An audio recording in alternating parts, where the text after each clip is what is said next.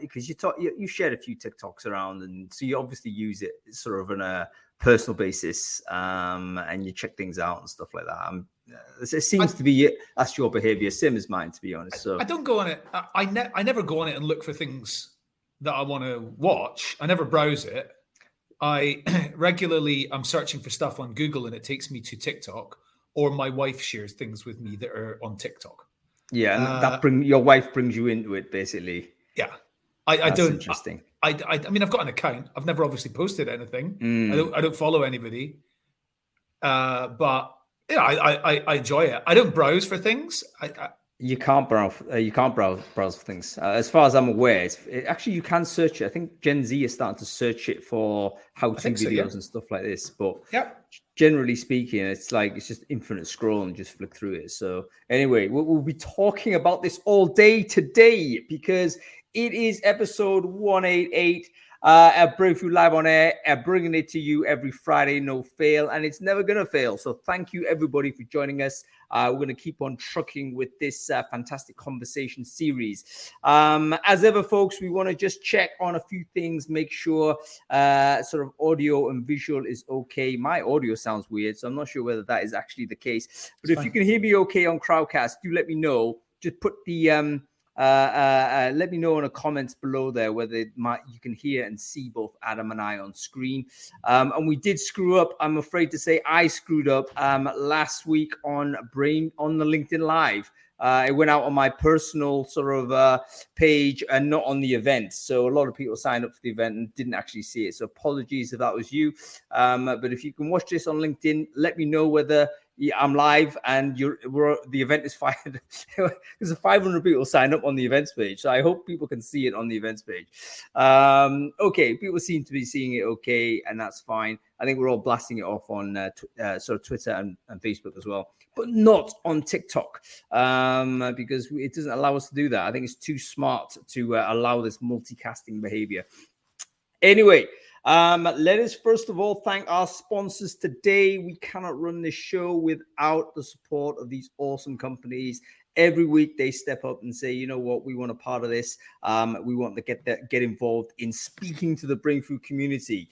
Uh, so today I'm delighted to uh, to say our sponsors are Adway, adway.ai. If you haven't checked out Adway, you really should. They are a social media recruitment advertising uh, software product. They're amazing kind of algor- programmatic advertising in social media. That's probably the best way to describe what they do.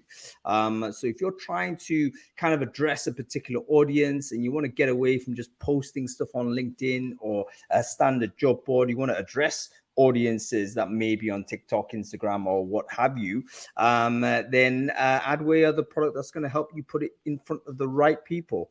Uh, no need for you to figure out exactly, you know, where to place it, how to build an account, etc., etc. They understand how to deliver that advert to the right audience. So I think super interesting product coming out of Sweden, where we're seeing a lot of interesting recruiting tech. So, and we've got Sarah, who's part of uh, Adway, she's coming on and, and, and talk to us about how to do it on TikTok later. So that's going to be a great one to join. So adway.ai, uh, do check it out. Okay, uh, we have Adam on the show again. Good to see you, mate. Um, how are things? Hope you're well. Yeah, all's good. Thank you. Thanks for having me again. As always, man, you're the default. You know, when we run out of options, can't find upgrades, it's Adam Gordon. You know, that's how it is. I'm the backstop. Totally, mate. Totally. The the, the barrel that's been scraped. Um, the, the weekly super sub. that, that's it. It's like desperately like... trying to upgrade, but you haven't been upgraded for a while, so that's all right. Um, but anyway, um, did you read the newsletter last week, mate? And if so, give us a couple of things that was in- interesting about it.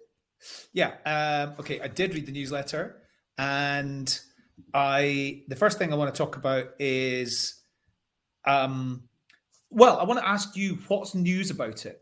So Baidu um, have announced that the number of virtual, effectively virtual assistant projects going through its platform has doubled since the middle, I think roughly the middle of the pandemic, 2021.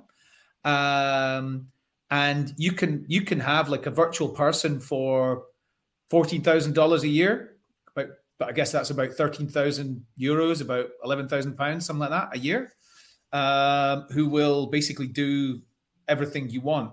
It's uh, not a named individual necessarily, and I wonder why. I don't. I, I don't just wonder why it's in the newsletter. I wonder why it's on, on the like big news because this kind of geo arbitrage is is normal, but it's something that I don't think companies take, and, and especially small companies like individuals take enough advantage of. But I actually know that you have done um, some of this uh, well, outsourcing stuff.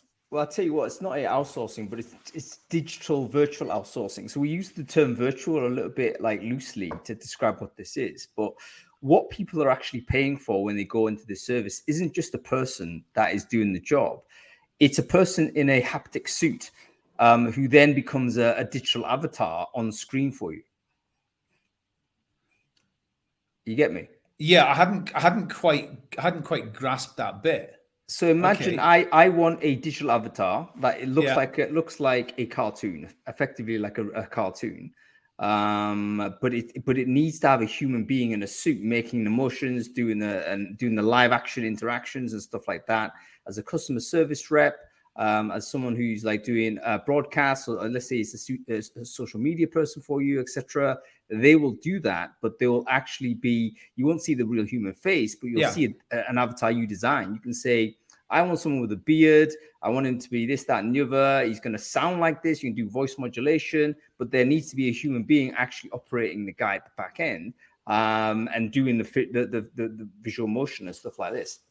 So you want to check out a, a, girl called CodeMiko. I think it's CodeMiko or something. Um, but she she she's doing this on her own. She's a software developer, lost a job in COVID first first sort of uh, wave, um, and she basically bought a haptic suit for thirty grand and started Twitch streaming as the avatar.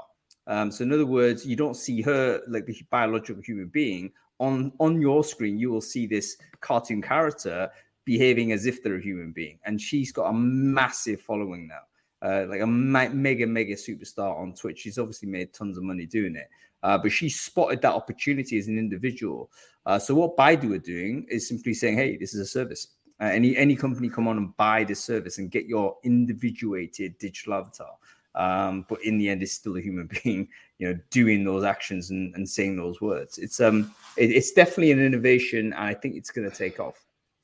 Uh, okay, I wonder how far it's going to take off because I I heard, had heard a really great interview um, with uh, her name's got out my head, but she was on the the and Cheese podcast a couple of weeks ago or about a week ago, and her company is based in in New York City, and it you go into the studio, you talk to camera, it gets a couple of like screen grabs of like your your your image, your facial rec- your facial you know. Um, Uh, expressions, your voice, and with that, 20 minutes worth of work, it can effectively create a customer service avatar, sales avatar, customer success avatar, whatever it is, yep. which, which which is not based on any human in a haptic suit. a digital twin, I think that, that type of technology is called. That's um, yes. And I definitely want to explore it, although I think we're not quite there yet in terms of you know how well it executes. I've had these different types of feedback on it, but it is definitely a part of the same category of product where you're saying you, you get basically creating a digital human being to do the work and it either is a human being you know, in a suit or it is a program an entirely programmed uh, sort of solution that allows you to basically scale out who it is you are. So we're going to get to a point where it can kind of track your personality, how you would typically respond in circumstance A, B, C, or D. Um, and you could program it to do that. Um, so, or you could at least give it the sort of training parameters to learn how to do that. And if, if you can do it that way, then it might just like you can leave it on its own to, to develop. Uh, you'd have to you have to coach it. You'd have to train uh, the digital uh, program. Yeah uh, in order to develop it. It's, it's crazy how that will work, but we're not too far away from all of this. You know, um, the companies are using it now, so it's in production. It's obviously a bit ugly and it's a bit, you know, not quite there. Um, but usually, when you look at how technology gets adopted, you get radical experimentation for 12, 18 months that no one, no one's really paying true attention to it. Then you get a breakthrough through UX that just changes the experience, and boom, suddenly everyone's on it. So um, yeah, very exciting sort of situation what that means for recruiting, who who the heck knows? You know, crazy. Uh, have you seen that monster dancing competition? I have not. You're cooler than I am, so I haven't. Yeah. I'm afraid to say. All right. Okay. It's just. It, I think that's a haptic suit as well. Yeah, probably. I, I think that. I think that's what it is. Ashley some, Banjo's a judge on it. It's in America. At some point, uh, the suit is still maybe cheaper to do. That's the point for a big company. For a company that isn't prepared to invest like in in in the proper tech, it's like it might still be cheap to hire someone to get not that. scalable. That's not no, scalable if for a company it is you're providing the outsourced service. It's weird as well. If I'm if I'm paying 14k, I'm not wearing a suit, right? I'm just paying 14k for this person to do this digital work to wear uh, the suit. Yeah, it's done. Yeah, look, uh, it's it, all I can say about that is it's good to have options, right? yes, to, you know, whoever it you might, are. It might still be cheaper to, to, hire someone, so let's let's face that fact as well. So um, anyway, yeah. give us a couple more, mate. Okay. Um, so the ongoing, the ongoing, I don't know what to call it, a love affair or what. I'm not sure what to call it, but the ongoing um, interaction between Irina Shamaeva and the the LinkedIn engineering team, and I mean, this is like um, lift, like opening the curtain, you know, and a lot of the assumptions that we'd made, and a lot of the things that we'd thought for a long time around different elements of how you source on LinkedIn, and we thought we'd proven them. Well, actually, I mean, we all know that the LinkedIn algorithm is ongoing changing, right? And there's it gets tweaked, and all of a sudden something used to work, it no longer works. But I have to say, uh, this is the most reveal that I've ever seen LinkedIn do, and it's really tremendous. What a what a um, what a win for Irina to uh, have got this opportunity.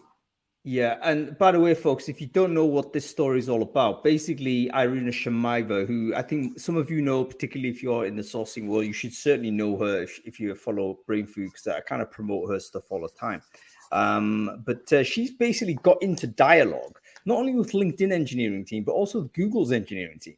Um, and because her sort of understanding as to how search engines work and how they don't work is now being read her blogs on this are now being read by the product teams at LinkedIn and Google, and they're saying, "Wow, this person actually does know it from the user perspective."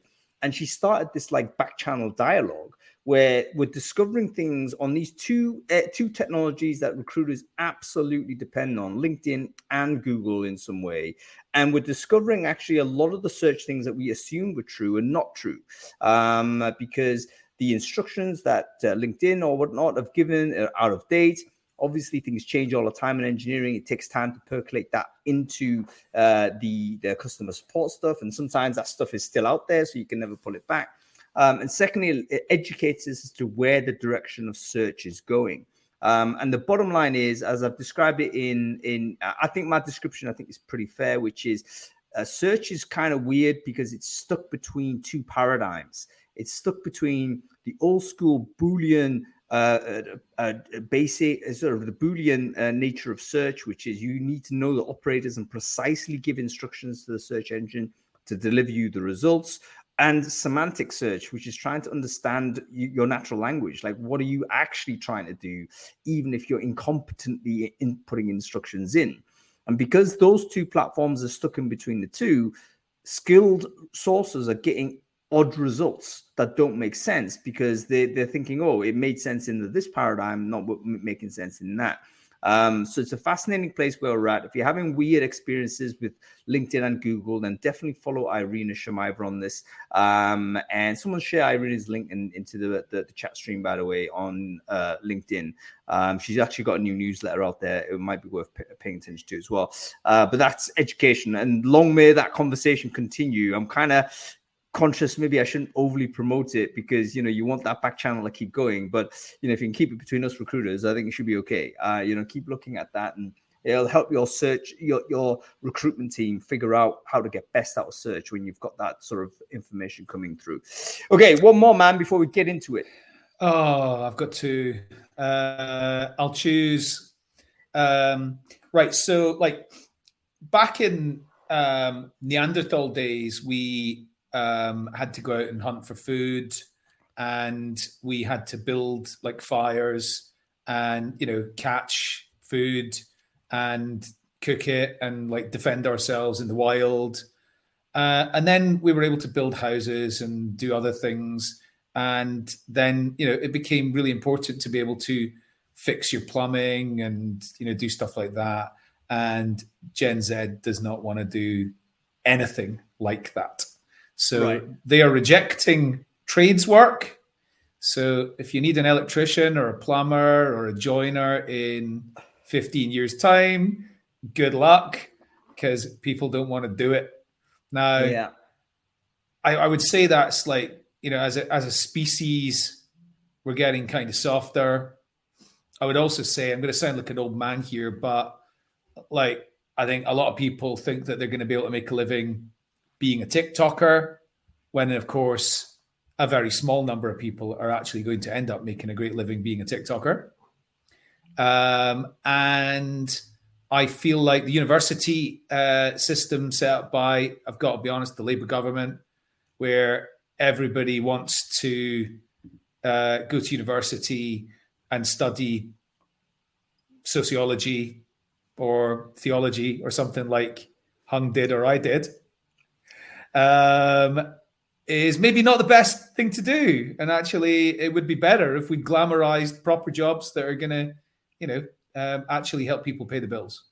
We, so we, def- we, definitely need to glamorize it. And, and what Adam's talking about here, by the way, is the failure, our failure to hire and develop the next generation of tradespeople. So, in other words, the plumbers, the carpenters, the roofers, anybody who's actually tried to do something or get someone out to help them with their house or whatever it is, you know how difficult that is. Um, and the reason why is because the people doing the job, like that's the generation doing it. There's not that flow of talent going into the work. Uh, we've cut basically the uh, uh, the pipeline. You want, you want to talk pipelines? Used to be apprenticeships. You were 16 year old, 18, you know, 17 years old or whatever. You'd go and you know, do a do an apprenticeship with with, with somebody. Um, now, obviously, everyone's piped into higher ed. Uh, you know, once you're in higher ed, if you're still studying 16, uh, 16, 17, you're still in that education, there's almost like a shift in your mindset. You go on to university, it's quite easy to do. Then you're 20, 18 to 21, 22 before you emerge. And then at that time, you're thinking, oh, I should do something with my degree. And you're no longer thinking about these types of essential, essential jobs. So there's a massive shortfall and then not getting replaced. Um, so yeah, we have a serious problem. Um, and how does this kind of, how do we fix it? I think it's such a long term thing to fix. Uh, you know, you need to rebrand these jobs as being positive to do. Um, and, uh, you know, that's going to take time. Um, and you, we've got to, yeah. How do you think it, how do you think it compares to the, the same type of crisis we've got in healthcare? I think very similarly. It's a different. It's a different. Interesting enough, healthcare.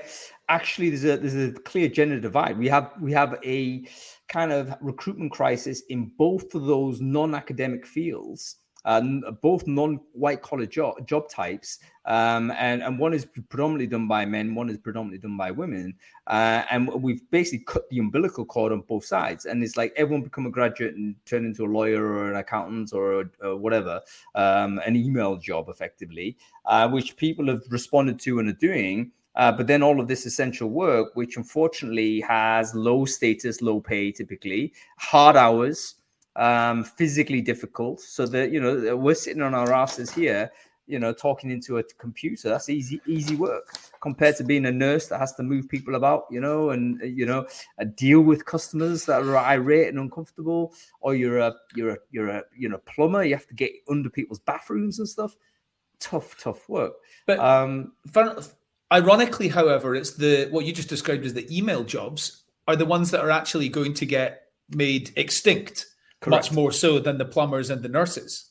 Absolutely. Um, there was a guy I read the other day uh, who does like gatherings. He's a startup founder in London.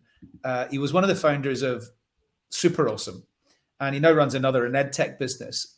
And he did a gathering with some other startup founders, scale up founders, uh, to say, like, what do you reckon about Chat GPT? And they were all saying they're putting hiring plans on hold because they think they're going to be able to do more with less as a result of its invention. And three of the group actually said that they expect to be able to do twice as much with half as many people in 2024. So they are considerably phasing down the number of you know hires they're making. This is this is tech companies. Yeah. Um, and that's just one invention. So, you know, yeah. healthcare jobs and trades are jobs we definitely do need to uh, glamorize.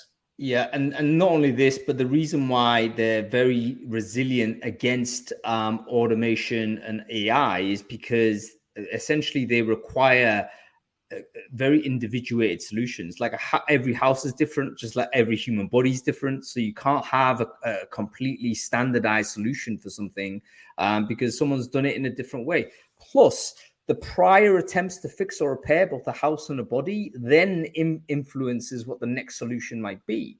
Um, so if I go and I'm a plumber and I investigate a house and actually some other plumber pre- prior to me has done it this way, my solution then changes. Um, and and to that degree, uh, same with nursing, by the way, or in medical profession, someone's done a surgery this way, or there's been this type of repair.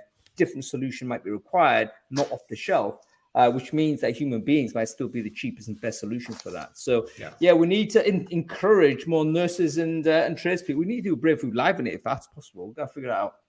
Anyway, uh, by the way, Chat GPT, that is the show for next week. Uh, so if you are interested in that, make sure you follow the channel now or you kind of uh, register on the show. There's about 500 people already registered on that. It's like going to break all records. So make sure you register. I'm going to have to upgrade the, uh, the tier, cost myself more money uh, in order to, to get the show on. Uh, so make sure that happens. Okay, let's get Crowdcast, the show on the road. Crowdcast will be throttling the same way that OpenAI is throttling with yeah, the, the amount of users that are coming on. Stop me from doing it. All right, let's get our crowd on. Um, Adam, you and I are both lurkers. The best we know about TikTok is we see a few dancing videos and you know nice things that that this that, and the other. We know absolutely nothing about how to recruit on it. We know absolutely nothing about how to behave as a recruiter on it. So let's bring some guests on and we'll talk it through.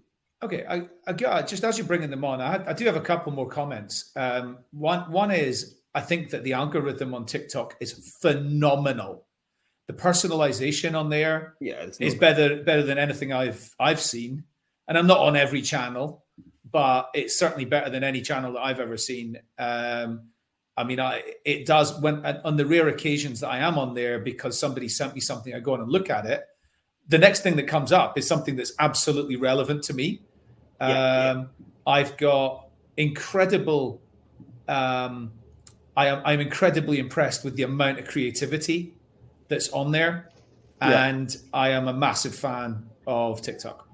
Yeah, I, am the same way. When I first logged on, I was like, "What the heck is this? I don't understand." And I was I was kind of intimidated, and I bailed out of it. And then, you know, six months later, I thought, you know, I just got to learn what this is. Everyone's talking about it. Dive in. And I just said, I just forced myself to just scroll through. But as I was scrolling through, it got better and better. And I thought, you know what? I can't get over it now. Now it's like take it with Bed Me. I'm sorry to say, I'm kind of addicted. Um, but, uh, but anyway, we've got some people that know what they're doing on a professional level, which is going to be awesome. This is what people sign up for. Let's introduce all of our wonderful guests here. Let's go with um, let's go with you first, Joel, as you first appear on screen. You're on mute here, by the way. I hope you know that. Um, so unmute yourself. Can you quickly introduce yourself, Joel? Who are you? What it is you do? Yeah, my name so name's Joel Lalgee. Obviously, you guys can see I am a basically lead up the sales efforts at a uh, recruitment agency in Chicago called Hirewell. Uh, we've got a number of different types of searches that we run. Uh, you know, we got six different groups that we focus on, and um, and then I kind of work with our marketing team as well to really get our name out there on LinkedIn, TikTok, Twitter. Uh, so experiment a lot on social media and you're a massive LinkedIn influencer, but you've also recently hit 100,000 followers on TikTok, I understand. So that's like a yeah. big achievement, man. That's, that's, that's massive. So, uh, massive. So well done. Like I'm, I'm, I'm, I'm, I'm on 206 and at least three of them is my mother. Uh, so I'm not, I'm not going too far there. Um, okay. Let's, uh, let's introduce Sarah. Sarah, who are you? Can you quickly introduce yourself? Yeah, hey everyone, so excited to be here. Uh, my name's Sarah. Uh, I'm a part of Adway, sponsoring today's episode, and we do automated social recruitment marketing on social media, where TikTok is definitely one of the ones we're keeping a close eye on. Yeah, it'd be very interesting to know how it works from the ad sort of placement point of view, because again, that's something I, am sure it's a mystery to a lot of people out there. Um, okay, let's go with you, Mike. Mike, great to see you, sir. Long time no see, even though I watch your TikToks all the time. Um, can you introduce yourself? Who are you? What it is you do? Yeah, absolutely. So my name is Mike. I'm in Boston, and I help companies either fix, build, or I coach their sales teams. So helping people do that, I'm using TikTok as my primary distribution of content, and I've seen yeah, I'm at like eighty thousand and something followers in TikTok, and it's 15x my business year over year. So I'm happy to talk to everybody about it. That's amazing. And and Mike, I'll, I'll go to you first because you were the first one that I first person I knew knew personally. So I know obviously there's tons of tons of people on TikTok that are amazing, etc. But you're the first person that actually knew pre TikTok because obviously we met in Dubai, whenever it was. We, have been kind of friends since then. Um, and I just thought, okay, Mike's doing this. Uh, what? And then suddenly I realized actually he he's definitely doing this. He knows what he's doing. So can you tell yeah. us a little bit about your history with the platform and when did you kind of work out? Okay, this is how I'm going to do it. And, and can you just quickly describe what it is you do that makes it a success for you? Yeah, I'll be brief on it too. So here's the deal. year and change ago, a friend of mine does boudoir photography, and she she posted on TikTok. It went viral, got like eight hundred thousand follow views or whatever. And then she goes, "I got all these leads from my photography business," and I was like, "Bullshit! I can do this better than you can." And I was like, just really competitive. So I was like, "This is it. I'm going to take thirty days. I'm going to post." So I went to TikTok, and I just googled like how to be good on TikTok on TikTok. Found like a few things. I'm like, okay, cool. So hooks are a thing that matters. Got it. Walk around that makes it better. Okay. And then I just found that there was in the sales community of people on TikTok, pretty much everyone's just doing funny content. And I'm like, I don't want to do funny content. I'm hilarious and everyone thinks I'm the best, but I don't want to do funny content, right? So I was like, I'm going to stick to just giving people as much value as I possibly can. And I think that the marketing funnel, I've been saying this for years. I think the marketing funnel has changed from awareness engagement, then they convert, and then they get value. That I think it's awareness engagement value, and it's only when they get value that they then convert whatever that conversion is, right? So I'm like, let me just stuff value down everybody's throat in my style, and it'll work. And for me, um, I've found a few things and a few tips now. My friends or anybody else I know is like, okay, this is, I get it, I get it, I get it. I should do this uh, things you could do to really make it successful. But and I'm sure Joel, you would agree, and and uh, Sarah, you as well. But a great hook, good content that's um, really brief, super actionable. Like they could take that tip or whatever you're doing and do it that moment. Um, and then some sort of call to action needed, not even needed necessarily, but just really quick tips that are that are digestible. And anybody, I would say, everybody I talk to about TikTok, I'm like, you don't have to do videos. 80% of my feed are just tweets screenshotted and text over some hmm. bullshit, you know, video. And then you look and there's like tens of thousands of people following them. So that's how I got started on it. But within the first 30 days, I got a call in, make 10 grand to sell something I didn't, you know, of course I was faking it until I made it. And um, since then, now it's like a very steady increase in in leads. But more importantly, about two months in, I adjusted to having some digital products, and the digital products I've had now, people are dr- driving to that to my digital products page and purchasing those items and the free ones and the joining my newsletter. And so I'm funneling them off TikTok so I can have a, a more community like you have here. Mm. That's amazing, man. Uh, listen, I've actually got some of your TikToks up here, so I'm going to take a risk and like share screen. I, I actually don't oh, even shit. know how to share screen here. Uh, okay, I'm going to share screen, and I'm going to basically show some of Mike's TikTok. I'm going to randomly pick through them, uh, and you can get some idea what we're talking about. So, does everyone see here official sales leadership things? Is that right? Yeah, let's yeah, official go. sales leader tips, and then official sales tips is the bigger one. But yes. Okay, so let's let's go with some of these. I don't know how old these are, but we'll see. These are new, but yeah. Uh, we can't hear it though, mate. Oh, you can't hear the audio? No. No, because the audio is going through your headphones. Oh, oh, okay, okay. No worries. Looking Listen, good though. I mean, uh, how do I do this? Click to close message. I think it's like this. Is that right? Oh my god, I hate doing this. Close video. That's not right. You know what? I forgot how to unshare video. Don't worry, folks. You're gonna have this like pixelated view for I a little while until I audio to computer audio. Uh, hang on. No, I know what I'll do is I click off the close video. It actually show. It actually sort of takes. Um, there we go. Uh, I can close that video. Can I? I think I can. Yeah, let's do that. Okay, cool. High risk.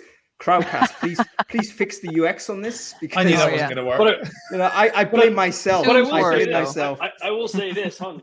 So for any of you guys that don't follow me, basically on TikTok, all I do is as I'm dr- driving back home from dropping my kids off at daycare, I just open up my phone, I hold it up here, and I'm just driving, safely driving, and then uh, I'll go, okay, what was I just talking to someone about? Okay, and I'll say, hey, there's three things everyone has to stop doing. Okay, okay, okay. Then I'm like, the first thing is asking people if they still have 30 minutes for the meeting. This is a waste of time. Don't do that. Mm, okay. The second is uh, make sure that you're asking the next steps. Okay. And the third is stop telling people it's great chatting with you. Just say, I'm glad we're getting a chance to connect. And that's the video. So it takes me about 30 seconds to, to do the video. And You're, you're going straight to a correctional facility if you try and do that in the UK. I, oh, I'm definitely, I definitely am watching for, for, for the coppers. And I know that if I ever get into an accident, I'm just going to snap my phone in half because the insurance company will assume I'm on TikTok. But it, but, but be, it takes me, you know, that much time. So I usually get like four or five videos on my way home. And then uh, on the couch while I'm watching TV, I just go through, add a couple captions, add, add some hashtags. Um, and that's really it. And um, what I, I just pulled this year, like all the analytics. So last year I did 16 million views and I got 600 customers, and I spent something like five or six thousand dollars total boosting posts because I was testing that out, and I Oh, saw a huge, huge, huge increase in revenue and like followers and everything by Mhm. boosting posts. Um, like a thousand bucks would get me like a hundred thousand views. Yeah. Um, and then I looked at it in the end, and it was like my cost per mille was basically four cents, and Mhm. my cost per customer was four minutes. So it's like it was That's an hour crazy. and ten minutes a week of work, which was just in between time that I was just driving.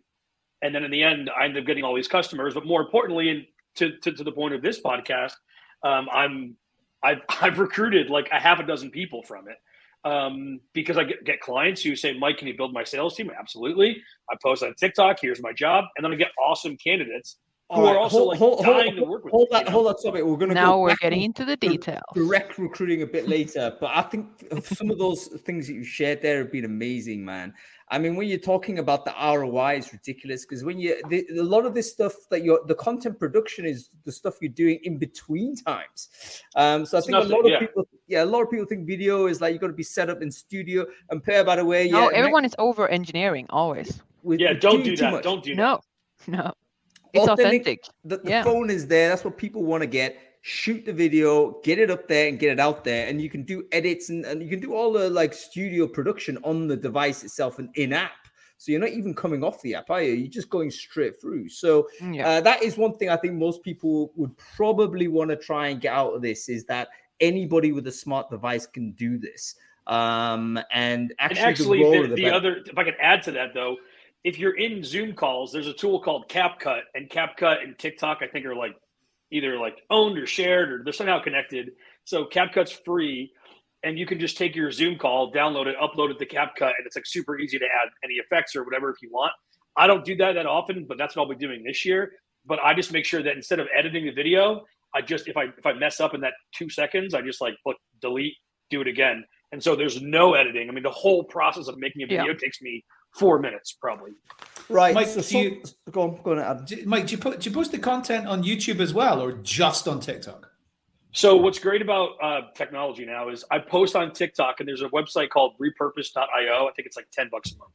So I post on TikTok, it automatically uh, downloads it, removes the watermark, puts it in my Google Drive, posts it to YouTube Shorts, Instagram Reels, Instagram, and that's it.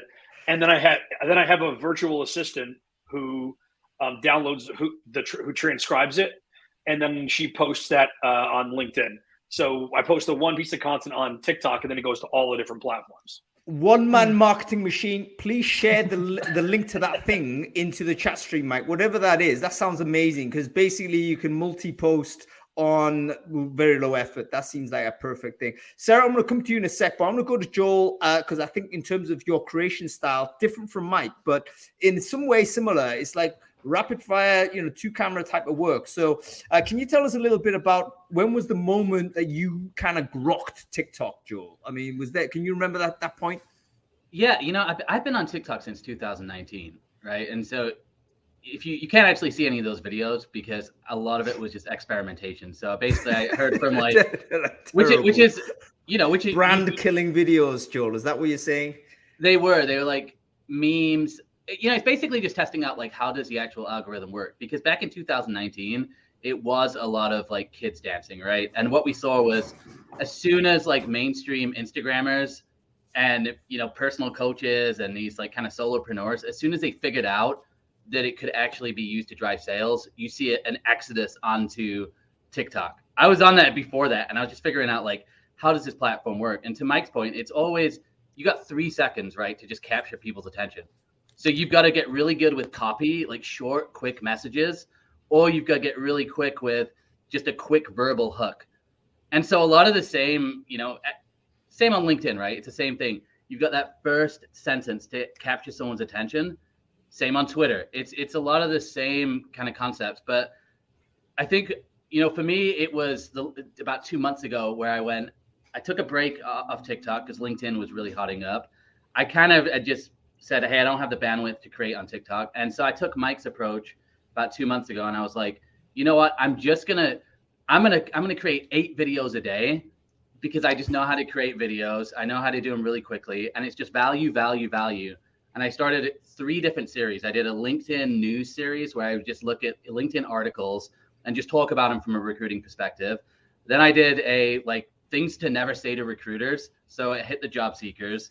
And then I did like recruiting 101 because I figured, okay, the demographic might be younger. Maybe it's people who are looking for like information.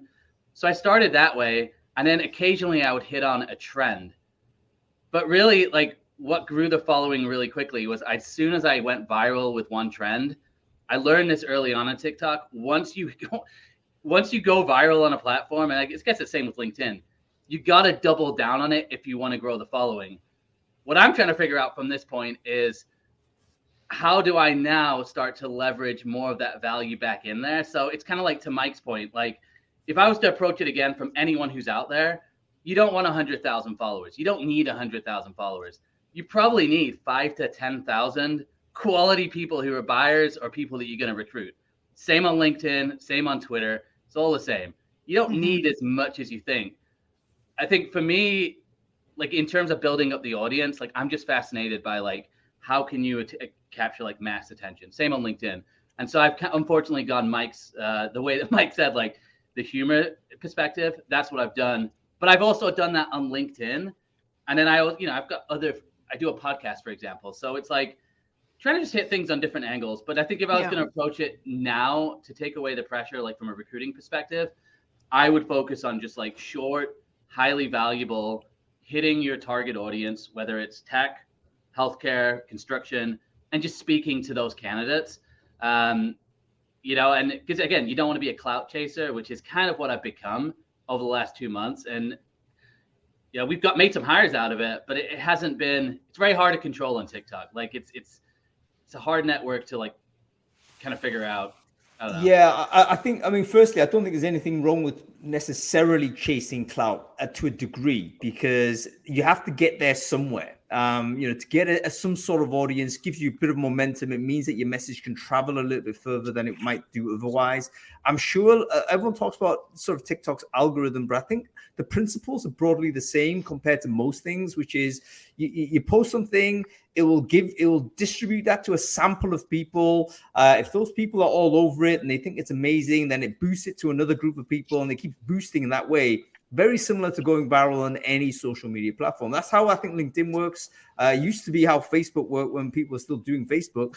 Um, mm. And I, I don't know how Twitter works these days in the Musk era. I don't think it does work, but basically, you know, in terms of how viral, yeah, how to viralize something, right? So mm-hmm. basically, mm-hmm. um, it's about engagement. It's about sort of uh, whether the early sample gets into it. And what's interesting about TikTok is it's not always uh, obvious that you can corral people to get into your video. It's got to almost be naturally good, um, or you're relying on that early early three seconds, as you mentioned, to really make the most impact. Uh, Sarah, will go to you in a sec, but Joel, I want you to try and go to the website and pull up some videos on TikTok. It might be on desktop. I want to see some of the. I think people might be interested to see a little bit about the stuff you do. Do it on your uh, sort of uh, computer, and hopefully we'll get uh, an audio and there as well. As as he does that, something I'll just mention is I think a lot of people have been asking me, "Hey, has TikTok changed in the last couple of months?" And I'm sure Joel, you're seeing this too.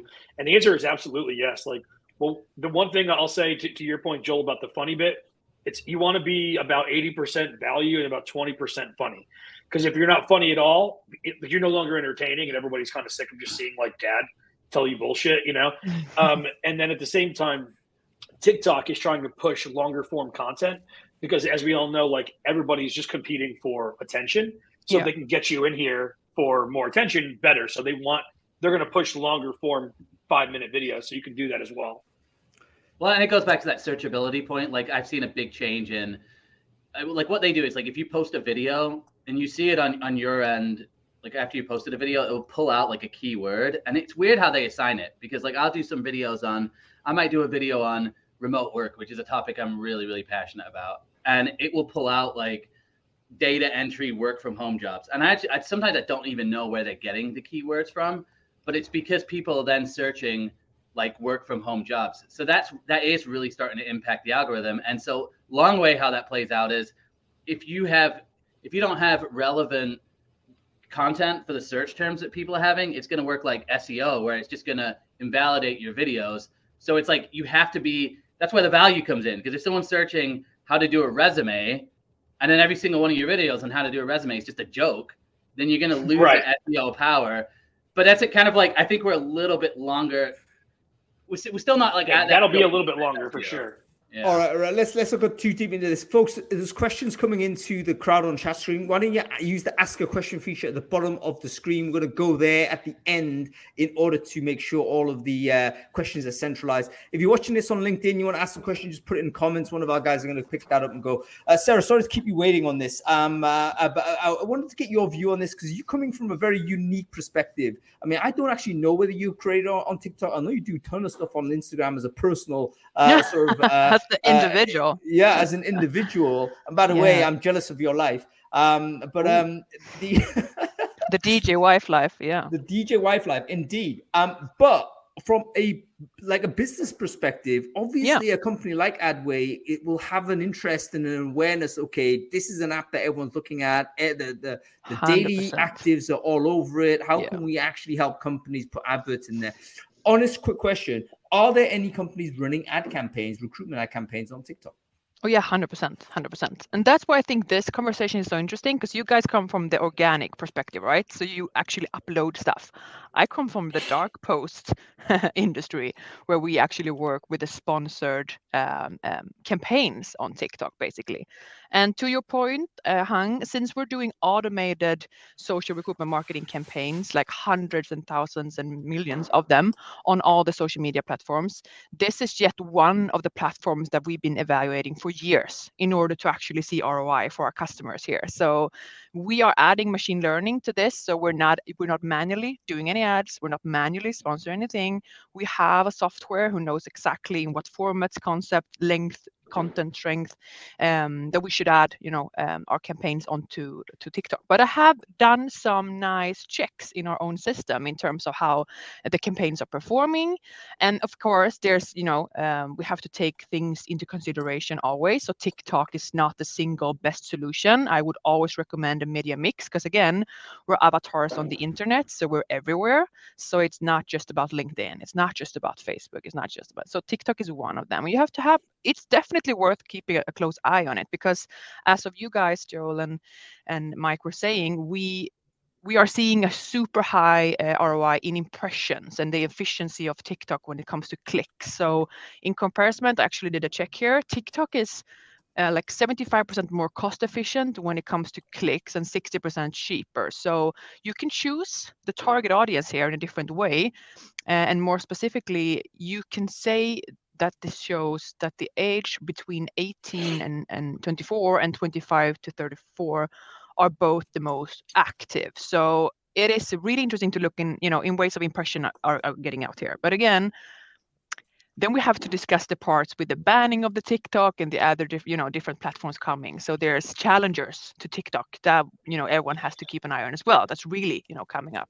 Um, but yeah, from let, um, let, us talk firstly on that demographic slice. Uh, you're saying that because I'm not sure if anybody out there like specifically goes with sort of age stratified targeting. I'm sure they do for certain types of roles and what have you. Uh, but you're saying the, the the two demographics, 1825, which we might predict as being the most sort of active. Uh, and then followed by the, the cohort above that, which is what again, 26 to 35, I guess. Yeah, so nearly half of the adults between 18 and 29 have a TikTok account, while only 30% Half. are on LinkedIn. So that's really interesting in that comparison. And uh, 60% of the TikTok users are Gen Zs, and thir- 40 actually are millennials. So um, that's interesting as well. And when it comes to the ads, TikTok reach like in 18-ish, 19% of the internet users who are above 18, and that figure translates into 885 million users. So in terms of reach, again, this is really, really impactful. Yeah. Um, I- yeah. I, can I can totally imagine. Let's say I know everyone watching this is generally more of a LinkedIn, you know, white collar knowledge worker recruiter, uh, generally speaking. But you know what? So much recruitment is actually like uh, we were talking about earlier, Adam. You know, nurses, trade people, oh uh, drivers, logistics folks, uh, people that aren't sitting in front of computers. They're much more likely to be on TikTok than they are on Hundred LinkedIn. Oh yeah. Um, uh, you know, I mean, do, there's a good question actually. Do you who who has LinkedIn on their mobile device? I guarantee you, only recruiters have this, right? only recruiters and salespeople have this. Um, normal human beings Yeah. do not have LinkedIn downloaded on the mobile. Um, uh, we are aberrant human beings in this regard.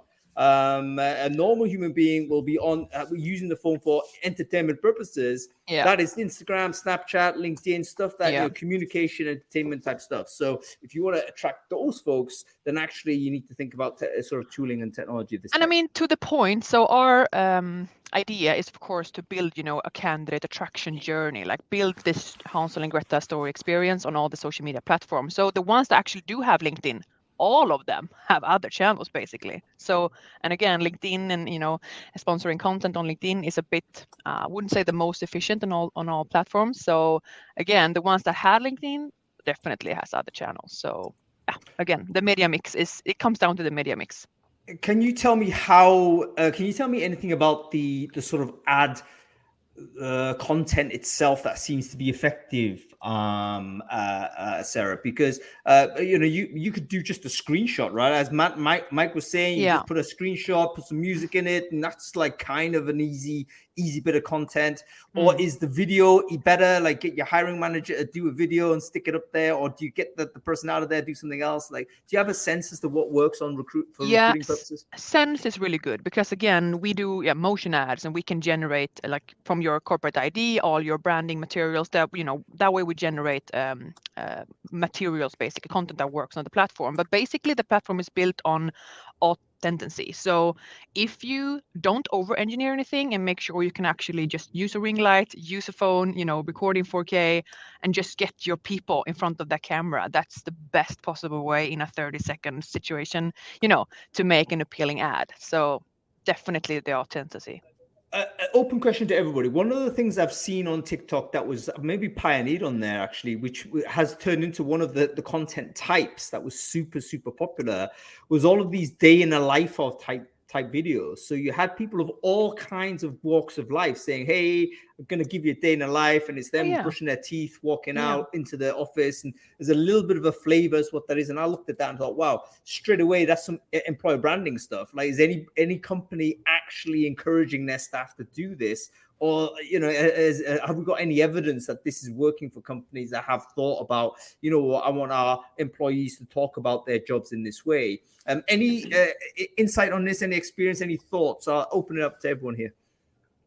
So I'll, I'll jump in to say that I, I will say I've seen so many companies try to post on TikTok and it doesn't work because the second that you see a company's name, you're like, this is not real. You're obviously you're faking this content for me.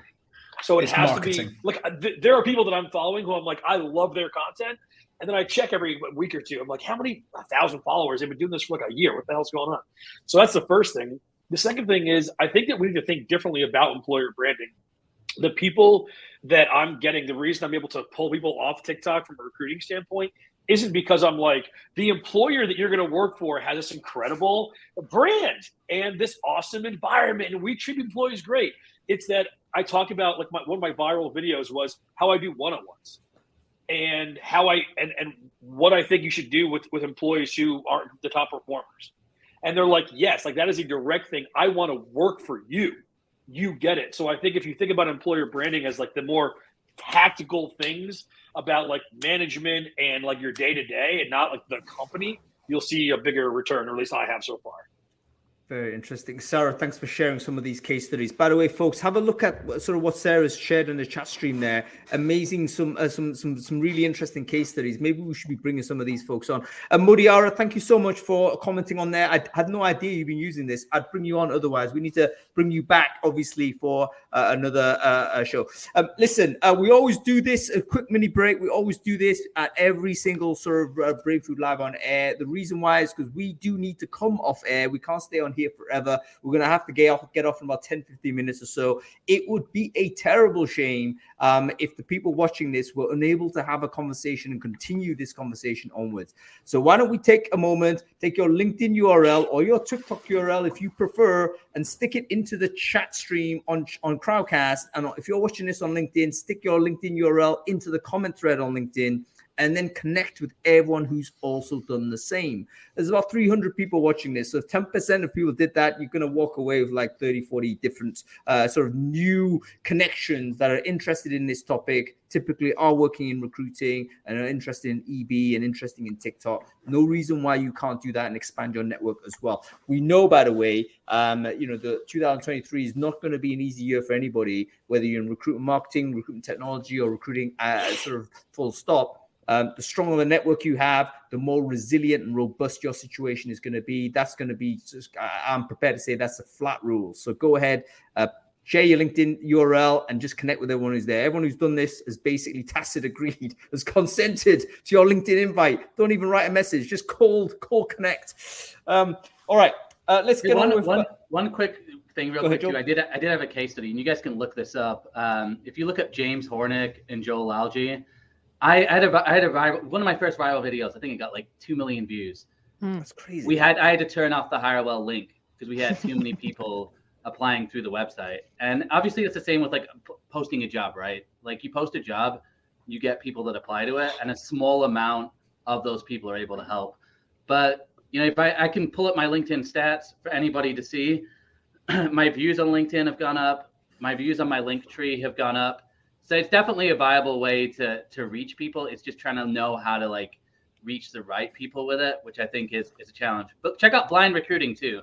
Blind Recruiting has done a really great job. They've got like uh, they found a lot of like tech influencers, and I, I don't know if you guys know Blind, but it's like that tech community where you know you can share stories and you have to have a verified you know email address from a tech company. They they do a lot of influencer marketing on there with tech influencers and I think they're going to be a big competitor to uh, to LinkedIn as time goes by because they're yeah.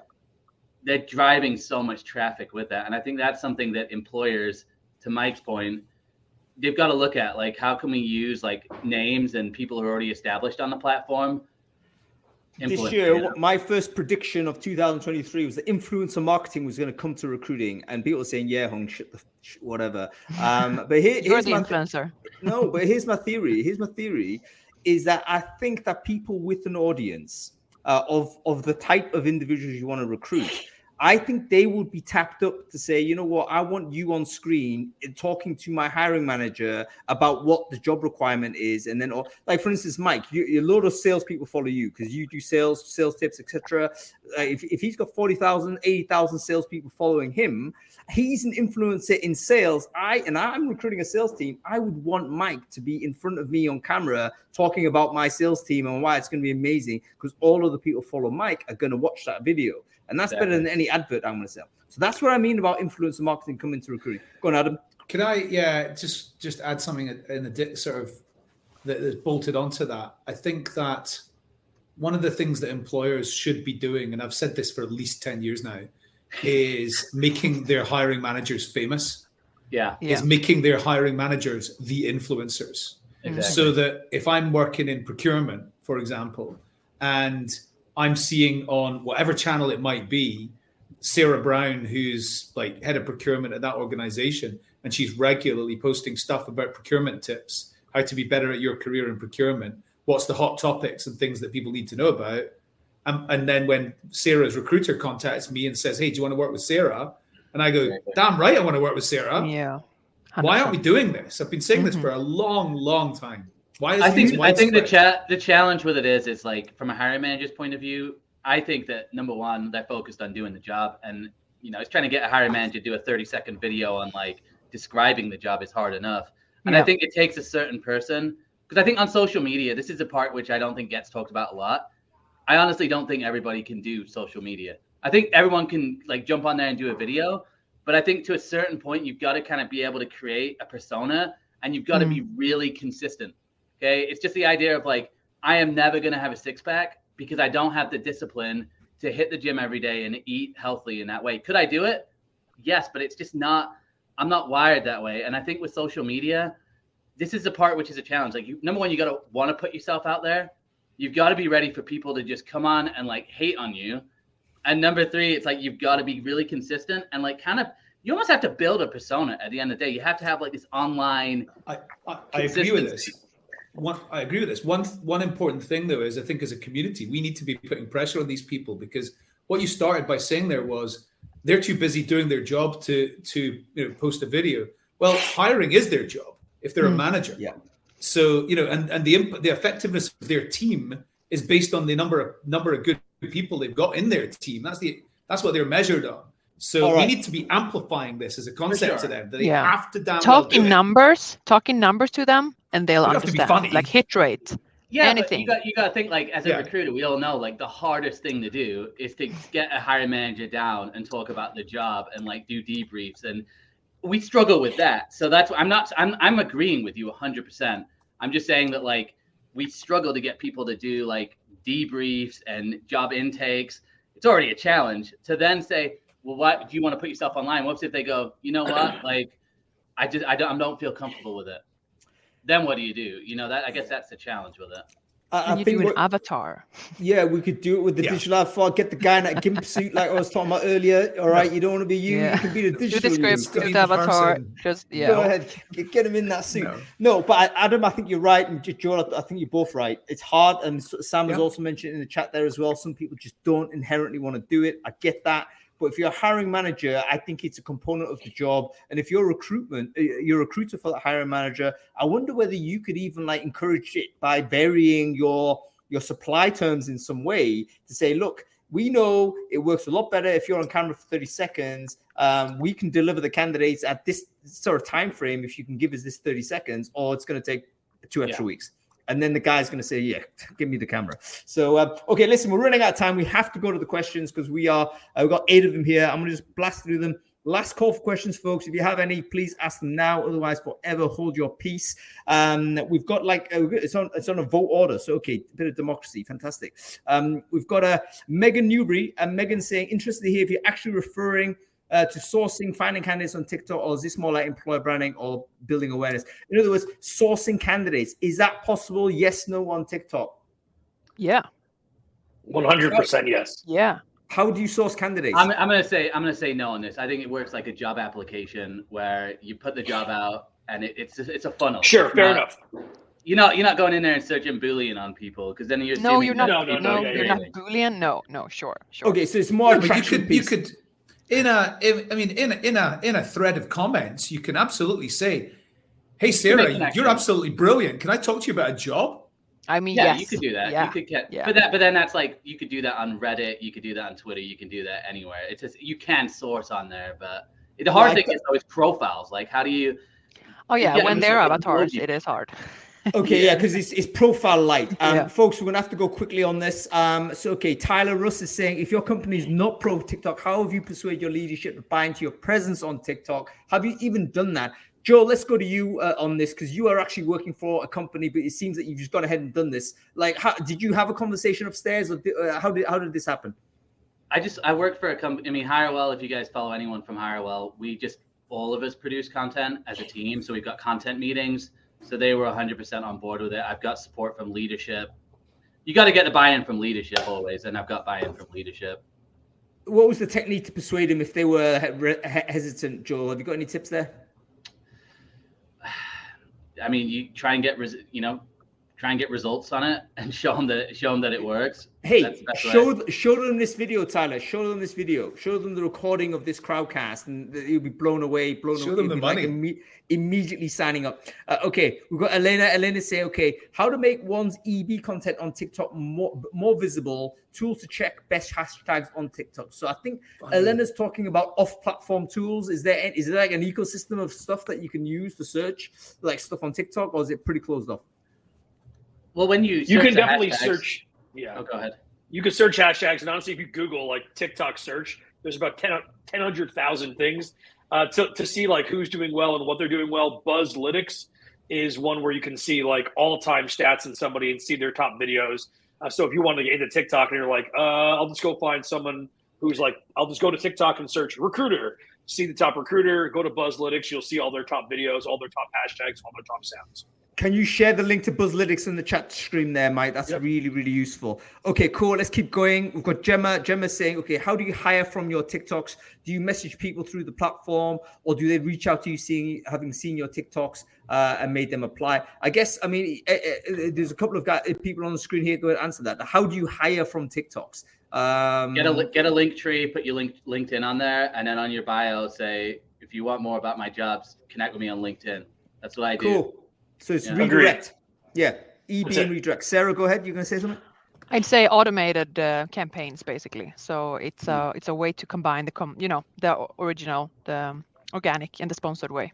Yeah, absolutely. So it, it seems that direct interaction is probably not the most efficient way, even though you can imagine it can Wouldn't be done. say. No, um, no, it's a um, long term. The organic part, long term, hundred percent should be just to show, you know, utilize the the platform. But I'd say get started easily when you know working data driven not put yep. your hands in there let the data speak to you. yeah fantastic folks we are running totally out of question uh, time so we don't have time out to go through everything we are uh, we are out of running out of questions uh, we've got loads of questions coming in but that is it um, listen, folks, um, I hope you've enjoyed the show. We're going to keep talking about sort of different ways to recruit in different platforms. Um, I just want to take a moment to thank sort of our amazing panelists uh, for coming on and sharing their know-how. Um, if you're not following them on TikTok, it might be actually a good good idea to do that um, because it'll tell you a little bit about how that all works, um, and we'll uh, we'll pick it up from there. So, and by the way, folks, we also know about the politics of it. We also know that potentially things could could immediately shift off. Uh, so that's something to keep aware of. But I'm assuming if things do move on to something like YouTube Shorts or back into Instagram, maybe it revives it also we've seen twitter think about okay let's do video there so i think a lot of the ideologies or a lot of the te- techniques are probably going to be applicable to basically mobile short video um, that's basically what yeah, we're talking about. It is about motion here. ads. Motion yeah. ads is everything. Yeah.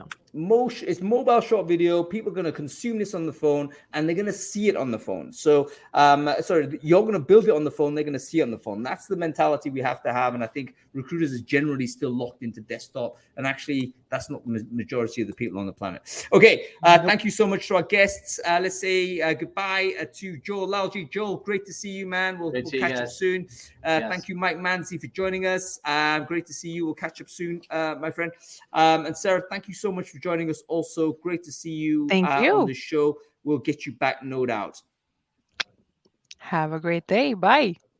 Cool, cool. Um, that was excellent, wasn't it? Um, how interesting. Um, how interesting was that? Um, there's there's just an evolution, isn't it? I mean, like, you know, you got two slightly older chaps like you and me, who, uh, you know, in in ten years, are we going to know anything about like what is the latest channel? You probably will. I might. Um, but that's because we're both kind of interested in this stuff. But like, are most people going to? Don't know. Like, it's the the evolution. I mean, TikTok is not going to be the hot new thing in ten years. In ten, it it, it will not. It'll be. It's very. There's very few of these channels are going to be enduring. Well, none of them are. Um, you know, you, you look even you look you look at very realistically, if we would have sort of teleported back three years ago and said no one would be pay, like Facebook would be totally irrelevant, we would be saying, "What the heck are you talking about?" It's like well, it's, it's but it's not. I mean, it's not. It's not irrelevant for people of our age. For people of our age, it's, it's still the number one channel, uh, but, it but it's going to die out with us. Yeah, there's no doubt. And I think it's generational as well because every generation doesn't want to follow the generation above. As soon as your parents are on it, the last thing you want to do. I, th- I think what killed Facebook is not not so much the, the, the kind of rulings on the ads and the changes of the algorithms and so on, but also the the the kind of intrusion of the parents into the platform where the kids were drove the kids away. It's like going to a going to the club and your dad's there. Like, mate, you're you're gone. You know what I mean? It's like However, you're hanging around there. However, I do wonder about the nostalgia element of it, right? So, I mean, the hot trend right now for music and clothes and stuff like the fashion and stuff like that is like 2000s. It's like early 2000s. All of that is almost exactly 25 years like later. Like whatever's happening right now in 2023, by 2048, it's all going to be in fashion again and it's all cyclical like that. I wonder if that happens with social networks. We don't know yet. Uh, I don't think so. I don't Probably see any. I haven't seen a single social network revive having died. It's very. I think t- uh, Twitter might be the only one that's kind of bounced up and down a little bit. Um, most of them have gone like this. They've peaked and then they've just either slowly slid away and then crashed, or they've just gone. I, I don't know a single thing that's actually been able to bounce back and reinvent. Uh, because the original people that loved it your reinvention they're going to hate. So you're going to have to reacquire a whole new bunch of people, and you're starting from zero. Well, um, in fact, Joel's just said that MySpace. I mean, honestly, I, I MySpace was brilliant. Um, I, am gobsmacked that I, I, was gobsmacked at the time that it just died died a death, and then that it has never reemerged. It, it, Facebook killed it simply by being more standard. I mean, if you remember MySpace, it was it was interesting, but because every single page it was edgy though it was edgy. It was interesting. Every single page was different, but that was just a cascade of uh, of sort of uh, uh, uh, of sensations to your brain. You have to you have to work out the, the, the information architecture on every new profile. Whereas what Facebook did really smart was have a standard profile. Obviously, the information changed because the person was different. Um, and once everyone's friends are on there, boom, it was all done. So, so yeah, we'll wait and see whether the next thing is. But right now, it is TikTok. I think there's BeReal as well happening in the US, which is a little bit more authenticity. I think real time might happen. I think gaming might take over as well at some point. Uh, so there's tons of stuff that's happening. Um, but I think that the, the message is, I think, for people who might still be watching, is that you've just got to embrace kind of the technologies a little bit, understand where the communications are. And if you're recruiting, um, you know, th- this is a potential advantage for you. Um, and not to say you need to be on any of these platforms, but you know what? Once upon a time, people said this of the internet. Um, I'm old enough to remember how internet be- was moved from fad to essential. Um, and really, uh, it's one of those where the advantage was there for the people who were able to embrace it. Um, anyway, that's it. So, um, uh, uh, ChatGPT, talk about the next new thing that's happening next week, folks. So make sure you sign up for the follow the channel and uh, register for that. We'll have another amazing show for you, um, and uh, we'll pick it up from there. The show that oh, I was actually prepped for today. mate, what's the prep for? I know you've been looking at it. Um, so yeah, I did a bit of, uh, I did a, I did a bit of, I did a bit of like a bit more research into like what are all these things people are talking about its use cases for? And some of them I'm just going, that's absolute nonsense. It's not, it's not a good use for that. In fact, not only is it not a good use for that, it can't even do that. And then right. that one, that one is great, but it's no better than Google. Save your skepticism for, for, for next week. Um, oh we'll no, I'm not. I, I am not. A, I'm not a skeptic. I'm a skeptic about some of the nonsense I'm seeing. What people are are talking about, but I'm not a skeptic of the actual facility itself.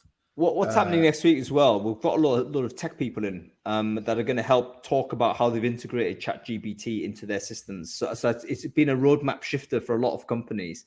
Um, so we should have, a, um, a, I think, Bill Fisher, Avonk is coming in. Um, I think um, I might even get Nikos from Workable. Um, there could be some other sort of younger startup founders that are coming on as well. So the way I see it is, we're going to have a bunch of recruiters going to talk about their application now, and then a bunch of tech people say, okay, we've done this, um, and then we'll see how that goes. Are we going to talk about anything to do with like the other OpenAI services like um, DALL-E and Jukebox and Codex and stuff, or is it purely ChatGPT? There's no need to isolate it, but I think it's one of those topics big enough to Yeah. it'll, it'll bleed enough time for us. I mean, we're already whatever, so it's well late. All right, listen, I got to go, Cheers. man. Yeah, Bye. I'll, I'll see you later, Adam. All right, folks, that's it. Enjoy the weekend. Thanks for watching.